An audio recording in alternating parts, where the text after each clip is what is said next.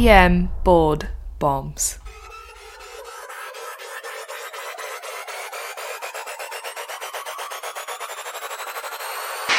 Now, here's doctors Iltifat Husain and Blake Briggs.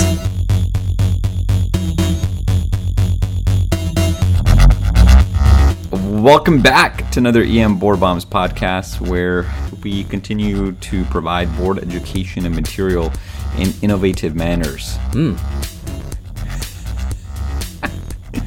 I am Iltifat Husain, joined by my colleague here, Dr. Blake Briggs. Salutations. Salutations. Uh, this is a continuing collaboration that we have with ACEP's Bureau Board Review. They give us questions and we give them our voices, some humor, you know, some of our recording knowledge, our podcast. For each 15 minute episode, I don't even think it's 15, we've kind of down to like 10. We drop some high yield board knowledge. Come for the STEM, stay for the content. Sign up on our website at emboardbombs.com, Twitter at emboardbombs. We got thousands of followers. Do our airway module for free. It's got thousands of people doing it. When are we going to pass the 10,000 mark? That's what I'm I know, interested me in. too. Hey, Dr. Briggs, let's do this topic. Let's get into this.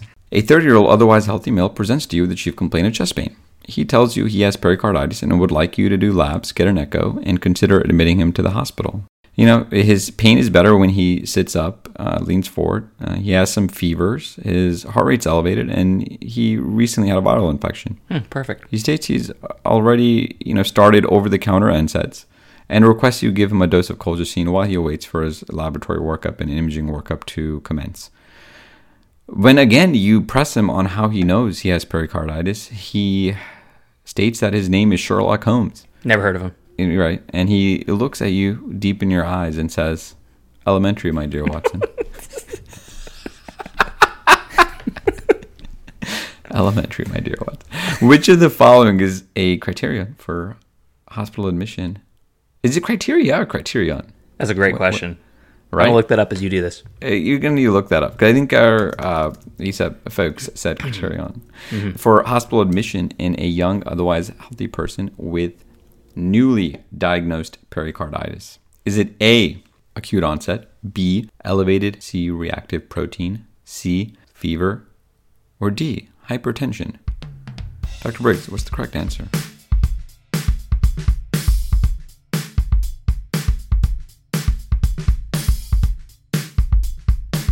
Correct answer is gonna be what I bet no one picks. Choice C, fever. Right? Not the C reactive protein, people. No, no, we'll get into that. This is a pretty good question. I, I like this question. Hey, before we go in any further, criterion, Yes. criterion, if you're Right. French, Right. is singular. Plural is criteria. Oh, that's interesting. I know it's kind of the opposite way you would think.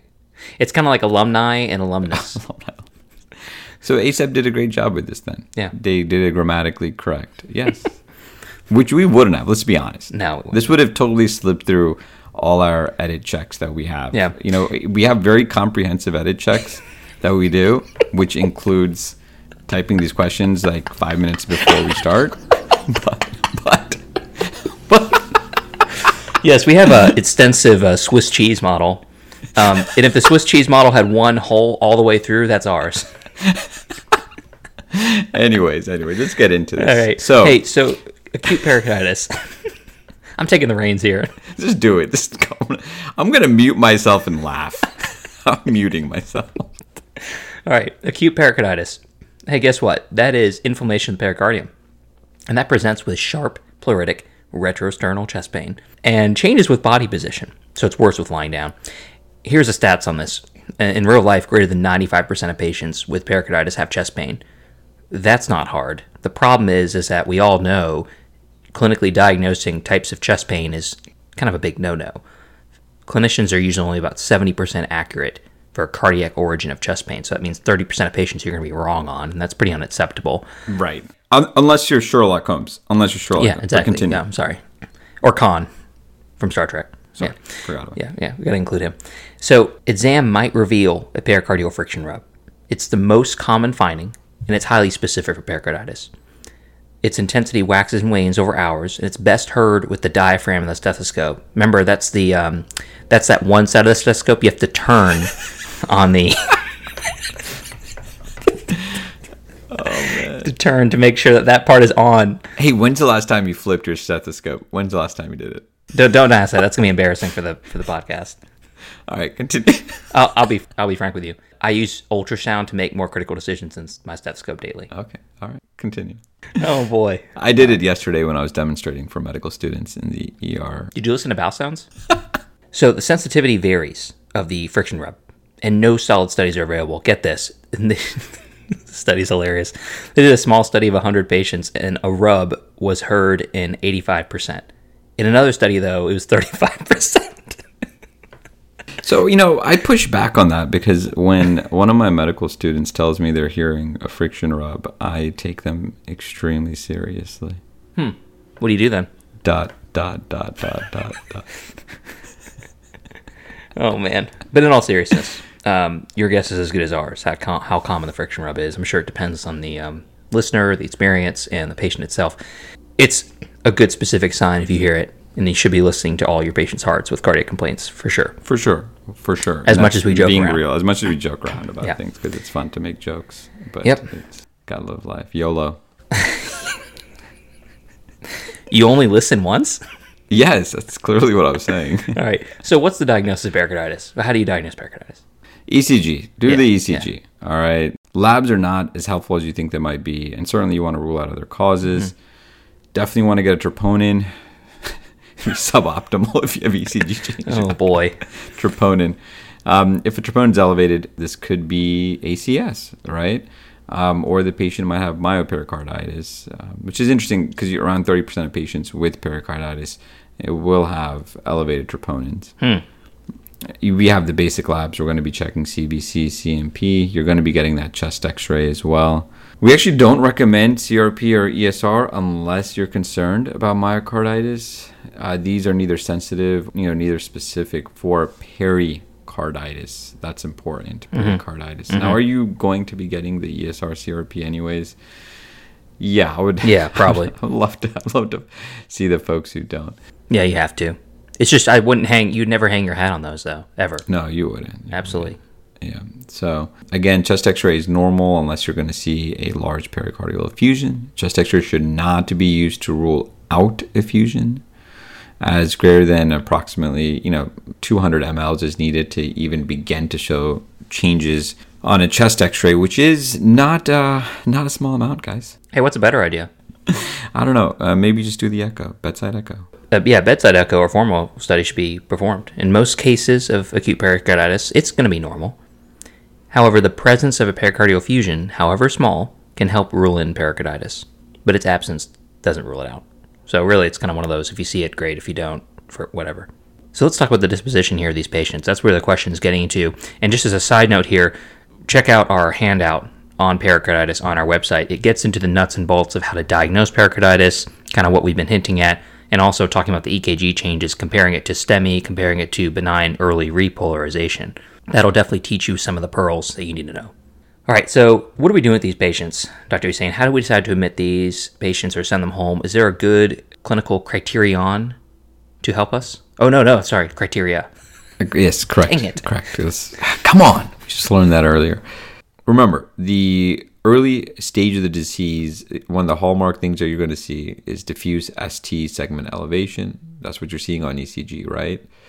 Everyone talks about this PR segment depression. Check out the handout that we have that details this some more. It's kind of hard for us to show you uh, ECG changes um, in audio form. It would be fascinating if we could, though specifically, um, you know, you're looking at STEMI versus pericarditis versus early repol as well. The etiology of pericarditis, it's again pretty vast, includes a lot of different things. I we kind of alluded to it in the question stem as well. Oftentimes, you know, viral, but it can also be bacterial, fungal, parasitic. You can have some malignancy, medications, renal disease, connective tissue disease. Really just think about everything here. All right. So, everything, everything. Mainly just ask them if they got over a viral infection because that's pretty much it. Yeah, that's all you need to know. again, reasonable indications for admission is when you're seeing you know seeing signs of fever because that could be suspicion for a bacterial cause as well as immunosuppression. And then if you're going to be seeing elevated biomarkers and start thinking about myopericarditis which is a more significant pathology. Mm-hmm. And i think like the most obvious one out of all of these is going to be hemodynamic instability Oh, yeah. right but if Yeah. you're having hemodynamic instability you better throw that ultrasound probe on the heart Absolutely. because you know you're going to be thinking about um, some sort of tamponade physiology. Um, a moderate to large effusion obviously warrants admission to the hospital due to that additional risk and potential for having that cardiac tamponade. Um, a history of active anticoagulation use is a poor prognostic factor, so you should consider that as well. So, if you see a, a very, very small effusion, they don't have a fever, you're thinking about sending them home, but they're on anticoagulation, eh, eh, suboptimal. All right? But again, I think like the underlying thing with this question stem and what this uh, peer question was really trying to get you to understand is that, and oftentimes, um, outpatient management is appropriate, and also understanding that um, some of these inflammatory markers aren't going to be predicting severity of di- No, disease. not at all. And I think you'll you'll get into this some more, Blake, with this next part. Right. Yeah, let's go review some of these uh, wrong answers here. So, acute onset is not a criterion. Criterion. See, it's French Right. for admission. Of course. That was choice A. Most patients with pericarditis present in the acute stage of symptoms, and a subacute course is an indication for admission, not an acute onset. Here's the reason. So, subacute would be over weeks, and chronic, of course, could be over months. This suggests, obviously, a much more sinister, or would you say, smoldering process. Those that have followed us understand why we like to use smoldering, and if you don't understand, Then you're behind. then you're behind. to catch up. Honestly, you can just unsubscribe to this podcast. That's fine. You know, We have too many subscribers anyway. We can lose them. yeah, we go. Um, so, uh, see our endocarditis episode for funny jokes on smoldering. Yeah, that, that suggests more of a malignancy process or tuberculosis or connective tissue disorder. So, very concerning. Those patients should get a full workup. As we said earlier, elevation of inflammatory markers like C reactive protein or ESR, they don't predict any increased severity of the disease. We both said earlier that you're going to get these because you, the big issue with pericarditis and what we've been hinting at is that you're never sure if it's a STEMI, you're never sure if it's ischemic heart disease, and you're never sure if it's myocarditis. Uh, probably out of all those in a young patient, less than 30, I'd be most worried about missing myocarditis. And my- myocarditis is arguably, we don't have any great stats, one of the most common causes of acute heart failure in young people. And that'd be horrible to miss that and send those patients home.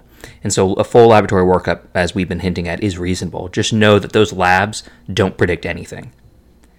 As we hinted at also earlier, hypotension or any hemodynamic instability, so really fast heart rate, low blood pressure, altered mental status, they indicate the need for admission. The answer choice said hypertension D, and that's obviously not a reason for admission. And then the tachycardia really to focus on here. Anytime you have tachycardia out of proportion to what the patient's doing, like out of proportion to their pain or high heart rate in a fever, that is suggestive of myocarditis or myopericarditis. So let's summarize here. So if you're sending people home, you can read our handout on this for details. But remember that NSAIDs and this name that I can never pronounce that well. I can't pronounce it. Can you pronounce it? Colchicine. Colchicine. Oh man, it's hard. English it's hard my to say. second language. Come it's on. hard to say. I can't get that C. I don't know why. Come on. You know that it's very rare that I can pronounce something better than you. It is very rare. It's very like rare. when you pronounce the city I moved to in Alabama. when I when I told you initially I got a job here at, in an academic department in Mobile, Alabama, and you're like, "You mean mobile?" or mobile? Mobile. All right, move on. I did say mobile, just to be clear. I kept saying mobile over and over. whatever, whatever. That's enough. So those those two therapies are first line. Steroids. Yeah. I know we always talk about oh steroids, steroids, steroids. They actually should not be given unless the first two are contraindicated. And as a side note, steroids actually have a longer road of recovery for patients with pericarditis. So very interesting. Read our handout on it. So let's summarize everything that Dr. Husain said right here. What additional findings should prompt inpatient care for a patient with pericarditis? So there are no strict criteria with an A. But clearly, there is an element of, quote, do the right thing. When it comes to thinking about those would benefit most from admission. So, one, and this was the correct answer, any fever. Two, elevated troponin, which suggests developing myocarditis or possible ischemic heart disease. Three, greater than two weeks of symptoms. Remember, we talked about subacute or chronic causes. Four, evidence of moderate to large effusions. Five, any tamponade, obvious. And then six, any immunosuppressed or anticoagulated patients. And then seven, failed outpatient course, which is really honestly an admission for any single patient with any condition. But for the test question, I think really the reason why we really like this question is because it's helping you to really understand that um, the inflammatory markers aren't necessarily going to be predicting the severity of the disease, and the red flags are really fever and signs of an effusion. Let's take us out. You know, why don't you take us out? Oh, okay. Sure, I'll be happy to. Yeah, I'm just I'm just not feeling like the taking out. You know, like you got me all fired up before we started. you know, and now I'm just crashing. Talking about Chris Nolan, Hans Zimmer. We need a horn blaring as I take us out. I, when are we going to start that movie podcast? I know. We need to. We need to. Hey, that's another bomb delivered. We can do that another day. Can you play the Christopher Nolan horns as we're going off? Yeah. Remember, you can find us on Twitter. Our handle is at emboardbombs. Also on Instagram at emboardbombs. It's grown like dramatically in the last little bit. Pretty amazing. We have over uh, uh, what several thousand visitors to our website a month. Yeah, That's crazy. Yeah, that's we started out with. I remember when we were happy when we were getting like 20? 50. we're like, yes, Yeah. maybe maybe we'll break a hundred. Yeah, now we're conquering the world. All right, drop us an Apple review. These reviews really help us. We would greatly appreciate it. If there's a particular topic you want, let us know in the review. We're happy to cover it. We're waiting. yeah, we are. We're waiting for some interesting scissors. Maybe some grammar lessons. We're good at those. Yes, that's true. Um, Criterion. All right, see you next time. All right, take us out. already did.